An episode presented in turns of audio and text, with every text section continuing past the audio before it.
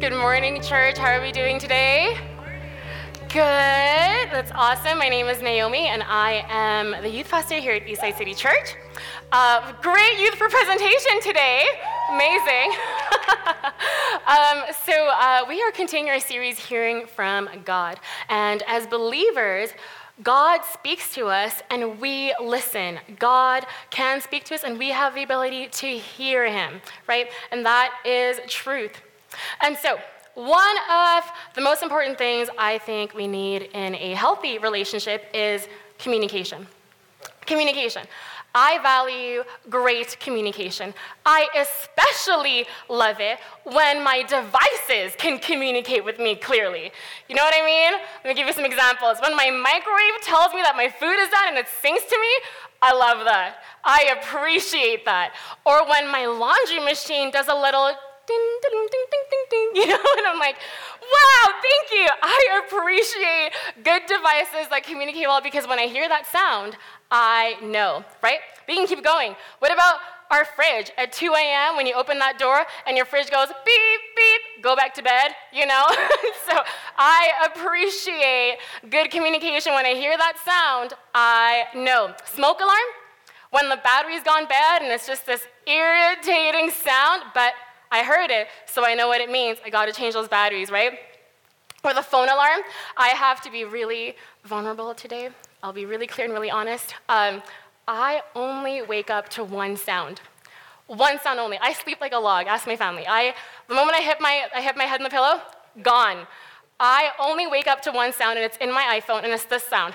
Eh, eh, eh, and I just jolt out of bed, and that's the only thing that gets me up. And I kid you not, nowhere to fly. We, um, we lived in Montreal. We lived in a high-rise building, right? And there was one night where there was a fire beneath us. And so the building had to be evacuated. And so there was like this alarm that came on beep, like really loud, really, really loud. My whole family got up, well, every single member except for myself. I did not wake up to the fire alarm. The only thing that wakes me up is the sound that I know, right? Eh, eh. And when I hear that sound, I'm like, it's time to get up. it's a very brutal way to get up in the morning, but I get up. now, um, there is one sound that gives me anxiety. And it's the sound of toilets flushing when you're at a gathering. You know, because then you're like, people just know that like stuff's been happening. And like my biggest my biggest pet peeve is when you go to, into people's homes and their bathrooms are in the living room. Now, I think that's a Canadian, it's a North American thing. I don't know why we thought about that. Like, bathrooms should not be near the living room, especially when you have social gatherings. Like, what do you expect goes through? You actually have to, like, think through, should I go to the bathroom, yes or no? That goes through my head because what's about to go down in there? I don't know if I need people know my business, you know? And so, to make matters worse, now we've modernized toilets, you know. So uh, not only do I have to think through, like, should I go? So then I decide I should go. And then now you walk into a bathroom with fancy toilets. I'm just complaining here, okay? Uh, fancy toilets, and they've got the one drop or the two drop. Now, depending on which one you click, people will be able to determine what went down. You know, so if I click the one drop, like, okay, so what if I like click the one drop, but like number two happened? But like what if one job doesn't take care of number two? So like, do I do one job twice? Then people know that stuff went down. But if I click the two drop, it's just too much for me. Keep toilets simple, please, please. but when I hear that sound, I know, right? I know what's about to happen. I know what it means. And with the same level of accuracy, when we hear God's voice, the Bible, the Bible says that we know, right? We know that it's God's voice with the same level of accuracy as we hear when our appliances are, you know, kind of giving us signals, different sounds. When God speaks, we know. And according to the Bible, Jesus says not only do we know we have within us the ability to go as far as distinguish between which voice is speaking, and we can really kind of separate the faulty voice and the true voice. And he says, My followers have the ability to accurately know who is speaking. And so, if you could uh, get ready to turn to John chapter 10 in your Bibles or get there, um, where we see kind of that dialogue with Jesus. But I want to just quickly address something because the challenge that I find with that is this It's that I know that God speaks right? We've just gone through two amazing series. We had Pastor Todd do a great sermon, Pastor Peter. I know that God speaks. And the challenge that I found as a believer and as I've grown in my faith isn't so much is God speaking, but it's when He speaks, how do I know which voice it is in my head, right? Have you gone through that when like God speaks and like, is this my thoughts or is this God? You know, is this my emotions or is this God? Are these my feelings or is this God? Is this just bad dinner or is this God? Is this this amazing book that I read, you know, that sounds good, sounds like God? Or is it really the voice of God that I'm hearing within me, that I'm hearing in my head? And I have often found that I sometimes face this challenge where I have to go, how do I know if it's God's voice? Because the Bible says that I can recognize when it is God's voice, but I often find myself going, do I really know? How can I confirm? Where is that certainty? How do I really know that it's God's voice? How do I recognize that it's God's voice and not my voice that's speaking? And we're going to unpack that today. And so, John chapter 10, verse 6 to 16 and so, in this passage, uh, we have Jesus responding back to Pharisees. And essentially, what's gone down is they have been really unkind to this man that Jesus just finished healing. They are just upset that Jesus healed a blind man on the Sabbath, and they're like, Who are you? Classic, you know, Pharisees in the Bible, just not kind people. and Jesus is like, Wait a minute, like, you are supposed to be shepherds to this flock here on earth. And what I'm seeing right now is that you are not what I thought you'd be. I am here because I am the good shepherd. I am the one above all shepherds because look at how I am loving and kind and willing to take care of this particular man, right? Such so, such so that because of that, my people and those who come behind me will be able to recognize who I am. They'll be able to see me as their good shepherd. And so we've got this uh, illustration that Jesus is using, and he uses. Um, the illustration of a shepherd and sheep, right? And so he's using that illustration to basically give us an understanding of who he really is and his role in this passage, right? And so this is where we find ourselves. It says, the, uh, verse 6 Those who heard Jesus use this illustration didn't understand what he meant, so he explained it to them. I tell you the truth, I am the gate for the sheep. All who come before me were thieves and robbers. All who came before me were thieves and robbers. But the true sheep did not listen to them. Yes, I am the gate. Those who come in through me will be saved. They will come and go freely and find good pasture. The thief's purpose is to steal, kill, and destroy. My purpose is to give them a rich and satisfying life. I am the good shepherd. The good shepherd sacrifices his life for the sheep. A hired hand will run when he sees a wolf coming. He will abandon the sheep because they don't belong to him and he isn't their shepherd. And so the wolf attacks them and scatters the flock. The hired hand runs away because he's working only for the money and doesn't really care about the sheep. I am the good shepherd. I know my own sheep, and they know me, just as my Father knows me, and I know the Father. So I sacrificed my life for the sheep. I have other sheep too that are not in the sheepfold. I must bring them also. They will listen to my voice, and there will be one flock with one shepherd. How do I know that the voice I'm hearing is God's voice? And so I wanted to take a few points, just actually three points from this text and I wanted to walk us through to help us understand um, how we can just take from Scripture some guiding points, right, that can lead us to confidently know that the voice we are hearing is God's voice, okay? So, point number one we are prepared. God prepares us to hear his voice. God prepares us to hear his voice. In verse 9, it says, I am the gate. Those who come in through me will be saved. So I wanted to share a quick little note about sheep pens and shepherds. So there is, uh, in pasture lands for sheep, pens were made out of one entrance, right? And with only one entrance, sorry. When pens are made, they only had one entrance, and at the door of that sheep pen, that's where the shepherd would lay himself, and he would be that doorway for the sheep. And so his body would go across the entrance and keep the sheep, you know, in and keep the wolves out, making him that doorway. And so Jesus uses this illustration that I am the doorway, right? I am the way for what comes in and what goes out. So what does this mean? It means that if Jesus is present at all times, if the shepherd, let's go with the shepherd, if the shepherd is present at all times, right, that means the sheep grow familiar with the shepherd. And so they grow to know what the shepherd sounds like. They grow to know the sound of his voice. They grow to know how he touches them. They grow familiar with how he handles them, right?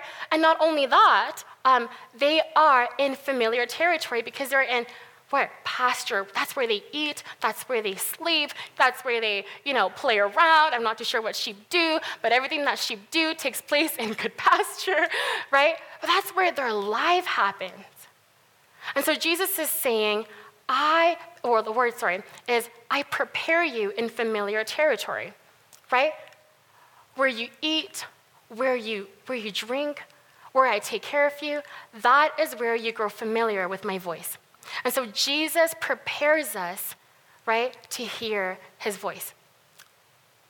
Number two, God speaks. When God speaks, his word promotes life. His word promotes life. Verse 10 The thief's purpose is to steal and kill and destroy. The purpose is to give, my purpose, sorry, is to give them a rich and satisfying life. When God speaks to us, he brings a word that bears life. Right? He brings a word that Pastor Peter said last week that bears fruit. Right? And so, when we hear a voice in our head and we're going, man, I don't know if this is God, we can have confidence that, man, this actually most likely would be God because this word bears life. And to go deeper into that, um, a great simple distinction is this is this life giving or is this leading me towards death or destruction? Right? Is this drawing me away from things of life? Is this drawing me away from things of hope? Right? Things that are life giving, hope, grace, right? Mercy, all of those things are life giving, right? Things that line up with, we went through our series, the fruit of the Spirit, right? All of those things. Is drawing me to love, patience, or is this drawing me away from these things? Right? And that is how I know that when God speaks, his word promotes life because it draws me right, to things of life, to things that bear witness to the good news, right? Life and life abundantly. Life and life abundantly. When I hear God speaking, can I bring this word into accordance to the good news of God? And does it come out bearing fruit? Right? So that is how I know that God speaks. That's how we can tell that it is God speaking because his word promotes life. Now, verse 16 when God speaks, his word postures us. His word postures us. It says, I am, in verse 14, um, sorry, verse 14 says, I am the good shepherd. I know my own sheep, and they know me. I know my own sheep, and then they know me. When God speaks, his word positions us in a place where we have to look to God where we have to acknowledge him as the one who is ahead of the flock, as the one who is greater than all other shepherds, all other voices, right? As the one who is at the head of my life, as the one who is sovereign, as one who is above. It positions me to elevate, elevate God in my life. His word postures us so that we are in a position where we need more of God where we are in a position where the answer is God and not us. All right? Okay, so we are going to take these three points and we're going to look at another passage in Scripture and we're going to see how these three points play out. We're going to see how we can take these points, right, and how uh, in a conversation that God has with Elijah, if you want to get ready, it's going to be 1 Kings chapter 19. 1 Kings chapter 19, we're going to see how God speaks to Elijah and how we can confidently see that it is the word of God that is speaking to him, that it is God's voice that is speaking to him. All right? 1 Kings chapter 19, and we're going to start at verse 7. Are we there? Awesome. So it says, Then the angel of the Lord came again and touched him and said, Get up and eat some more, or journey, or the journey ahead will be too much for you. So he got up and ate and drank, and the food gave him enough strength for travel 40 days and 40 nights to Mount Sinai, the mountain of God. There he came to a cave where he spent the night. I just wanted to pause here. So I want to give you a little bit of context of what's going on. Right? So Elijah is running for his life. He is terrified. He is in a state of depression. And what's happened just a few verses before is there's Queen um, Jezebel wants his head. Like she is like, I want your life because Elijah has just done something that has just ticked her off. Elijah got word from God, did incredible signs and miracles with the intention and the hope that people would turn to God, right? And it was in a, it was under a nation that is governed by a king and queen that were sacrificing uh, to idols, where the worship of Baal was present, and there's just horrendous things that the people and the nation there is doing. And Elijah is sent there to do these incredible signs and wonders to prove that God is the only God and God is the way, right? And so he does these great things, hoping that people would turn to God, and nothing happens. Absolutely nothing happens. He goes as far as to kill all the prophets, right, of Jezebel, the ones who were worshiping Baal.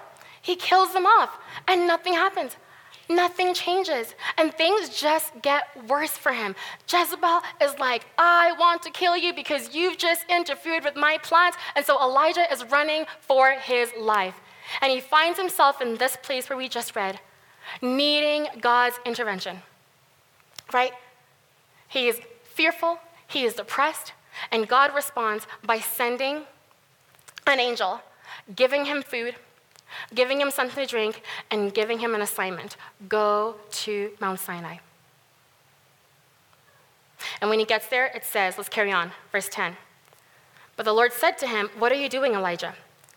Elijah replied, I have zealously served the Lord God Almighty, but the people of Israel have broken their covenant with you, torn down your altars, and killed every one of your prophets.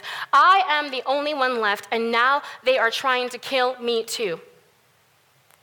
Go out and stand before me on the mountain, the Lord told him. And as Elijah stood there, the Lord passed by, and a mighty windstorm hit the mountain. It was such a terrible blast that the rocks were torn loose, but the Lord was not in the wind. After the wind, there was an earthquake, but the Lord was not in the earthquake.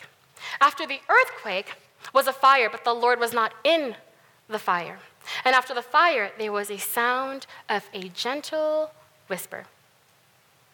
And when Elijah heard it, he wrapped his face in his cloak and went out and stood at the entrance of the cave. And a voice said, What are you doing, Elijah? And he replied, I have zealously served the Lord God Almighty, but the people of Israel have broken their covenant with you, torn down your altars, and killed every one of your prophets. I am the only one left, and now they are trying to kill me. Then the Lord told them, told him, Go back the same way you came and travel to the wilderness of Damascus. When you arrive there, anoint Hazael to be king of Aram. Then anoint Jehu, grandson of Nimshi, to be king of Israel, and anoint Elisha, son of Shaphat, to be the t- at the town of Abel Meholah, to be to replace you as my prophet. Anyone who escapes from Hazael will be killed by Jehu, and those who escaped Jehu would be killed by Elisha. Yet I preserve 7,000 others in Israel who have never bowed down to Baal or kissed him.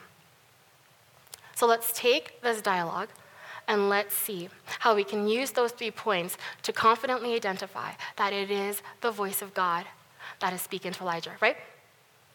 Number one, God prepares him to hear his voice. What does God do? God provides him with a familiar presence. Elijah knows his God. He knows that God is gentle. He knows that God, uh, when he shows up, there is a kindness, right, uh, about him. And God, it says, the angel of the Lord touches Elijah. It is a familiar touch, right? Elijah knows his God really well. He is touched by familiar hands, a familiar presence. And then what happens? He is fed. He is fed by that familiar, right? That familiar figure. God, he is fed by God. God gives him something to drink. He's like, Before I can even give you a word, I need to prepare you because you're in the wrong state of mind. You are hungry, you are scared, you're depressed. I got to get you right before I can give you a word. And then here's something really cool. So, oftentimes, if you have heard the story or you grew up listening to it, you know that we sort of contrast, you know, the, the wind and the fire um, and the earthquake to that still small voice. I think there's something even more significant about all this. God does speak through wind, He does speak through earthquakes, He does speak through fire. He's done it. We have examples of that. But God calls Elijah to Mount Sinai, a place where Elijah is familiar with. Familiar with what? It is a place where God speaks. Why? Because if we go back in scripture, we see that that is where God spoke to Moses.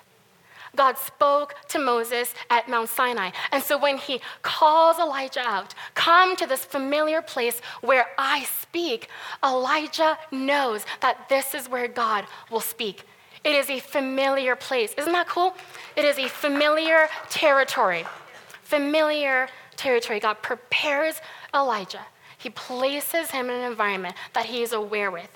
He places, he surrounds him with gestures that he's familiar with, and he presents his presence that is a familiar presence that he knows well, right? One of God. God prepares him to hear the voice of God. When God's word shows up, it promotes life. Verse 15 says, Then the Lord told him, Go back the same way you came and travel to the wilderness of Damascus. When you arrive there, anoint Hazael to be king of Aram, and then anoint Jehu, grandson of Nimshi, right? And then what does he say? And then anoint Elisha. What does that indicate? When Elijah, when Elijah goes before God, his perspective is that everything ends with him. His perspective is that the plan is over. The plan failed. It's dead. This is the end. And God points him through his word and says, No, it keeps going. My plan is greater. My plan is not over. There is continuation in this plan. It keeps going. There is life. It doesn't end with you, it keeps going. His word points him to life, it points him to hope. It points him, right? It points him to God's great plan, right? When God's word comes to us, it po- promotes us, right? It promotes life. It points us to see that there is life, that there is life in God's words. Not death, not destruction, not doom, not gloom, but life. And God says, Here's my word, and this word, when I bring it into alignment to the good news, it bears fruit. It bears fruit, right? So it keeps going. There is life here, it doesn't end here. And then, number three, God uh, postures Elijah. God postures Elijah with his word. Verse 18, it says, um, verse 18, sorry, not verse 18. It says in verse 10 and 14, let's look at, let's look at the posture of Elijah before he, um, before God corrects him. And it says, I have zealously served the Lord God Almighty, but the people of Israel have broken their covenant with you, torn down your altars, and killed every one of your prophets. I am the only one left, and now they are trying to kill me too. The posture that Elijah has in that moment is, I am the answer. In his answer, he is the hero of this story. Do you see that? I have zealously served the Lord, right? I am the only one left. He sees himself as the answer in this story. And look at how God responds. And this is verse 18. Yet I, I will preserve 7,000 others in Israel who have never bowed down to Baal or kissed him. Yet I, Elijah, I am God. I am greater than you. I didn't just preserve one or two or three or four or ten prophets. I preserved 7,000 thousand prophets who have not bowed down to Baal yet. I am greater. I am the answer. When God's word comes to Elijah, it postures him to see that God is the way, that God is in control, that God is the good shepherd, right? He is the answer. He is the hero of this story. Not Elijah, not his efforts, not his abilities, but God. And so Elijah is humbled. When God's word comes to us, it postures us to elevate God. To see that He is the one who is the answer. He is the one who's at the head, right? He is the one who is the good shepherd, right? And so, let's see how this plays out in our own lives. I'm going to use a few different examples in my life to help us understand this, but when God's word is sent to us, we are prepared, right? He prepares us to receive it. And one of the ways that we can confidently know that this is the word of God is this God oftentimes speaks in familiar territory. We have just spent two Sundays, right, before this one, Sunday number one, number two, knowing that God speaks. And in both sermons, two things stood out that daily devotion is important. That spending time, Pastor Todd said, find time, right, to spend in God's favorite place, which just so happens to be also your favorite place. Pastor Peter said, the Word of God. God is constantly communicating us in His Word. That is familiar territory. Jesus is the Word. So if Jesus is the Word, familiar territory for us is Jesus right? And so when we spend time in God's word, when we spend time getting to know his character, know his nature, understand how he works, familiar ourselves, familiarize ourselves with his presence, his touch, we are prepared when he sends his word to know and distinguish that it is God's voice that is speaking. Amen? I want to give you an example of how this plays out and how this recently played out in my life. A few months ago, I uh, was desperately needing to hear from God about an area in my life. And, uh, and actually, it was just over, just overwhelming me. And I went before the Lord and I prayed, and God spoke and said, "I love you." And I was like, "That's awesome. Now I need an answer for this." So I kept praying, and I was like, "Lord, I just, I'm seeking you. I am here. I need you to speak to me." And He would speak and would say, "I love you." And I was like, Awesome. I love you too. But I need an answer for this scenario. So, God, here I am. I am praying before you. I am asking you to just please make yourself clear, make yourself loud. And He said, I love you. And I was like, okay, are we to do this? I love you too. I need an answer. Please, God.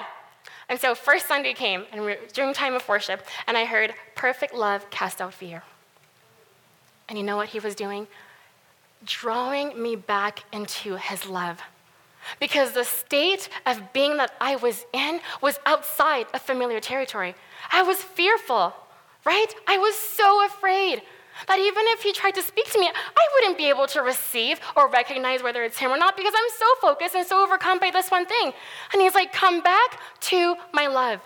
I love you. I love you. Familiar territory for us as believers is the love of God. The Bible says that when we remain in God, He remains in us. And what is there? His love remains in us. We are familiarized in His love. That is where God speaks in His love. In His love. And we need to continue to grow familiar with the love of God. God prepares us to hear his voice by familiarizing us with what his voice sounds like through his word, through daily devotion, and certainly by remaining in his love. Number two, God's word promotes life. And for this particular area, I have a simple thing that I just began to do. When God speaks to me, I just ask myself this one question Is it life bearing? Is it life bearing? When I bring this word in, in accordance to the word of God, right, and I bring this and I line it up with God's word, I go, does this word, does it line up with the good news? Does it line up with the good news of Christ? Does it bear fruit? Because if it doesn't, it's not from God. Even when God corrects us, it bears life.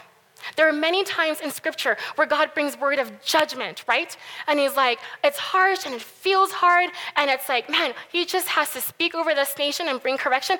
Even then, even then, his word bears life. There's a way out. But if my people would, life bearing. But if my people would pray, if my people would humble themselves, if my people would turn away, this would not happen. Life bearing. Even in correction, God's word bears life. Does this word bear life? That's my simple question. And if it does, I'm closer to fully knowing that it is God who's speaking. And then, last point when God sends his word, he postures me. He postures me. And I'll get our piano player to come up. He puts me in a position where I have to place my dependency on Him. And I'll give you one example of how this has played out in my life. Recently, I was, um, uh, over the last six months, actually, I've gone through so many changes.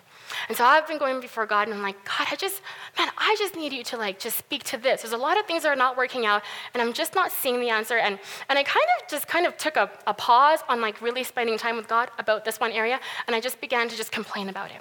You know, so I went to my sister and I was like, I don't understand what God is doing here. Like there's yada, yada, yada, there's this and this. And I gave her a list and she looked at me and she said, I just think you need to pray. And I was like, you know what, that's a good point. I need to go back to what? Familiar territory. Right? And God spoke to me. And He says, and this is what He told me He said, Everything I begin, I finish. Right? Everything that I do, I bring to completion. And I looked at that and I went, That can't be me. Because I did not have the capability to think of that. Because what I was thinking about was not life bearing. But number two, it forced me to be in a position to depend on God. It meant that my posture now uh, now I had to elevate God because if He's the one that is bringing it to completion, that makes Him the Good Shepherd. That means that His plan is perfect. That means that the answer lies within Him.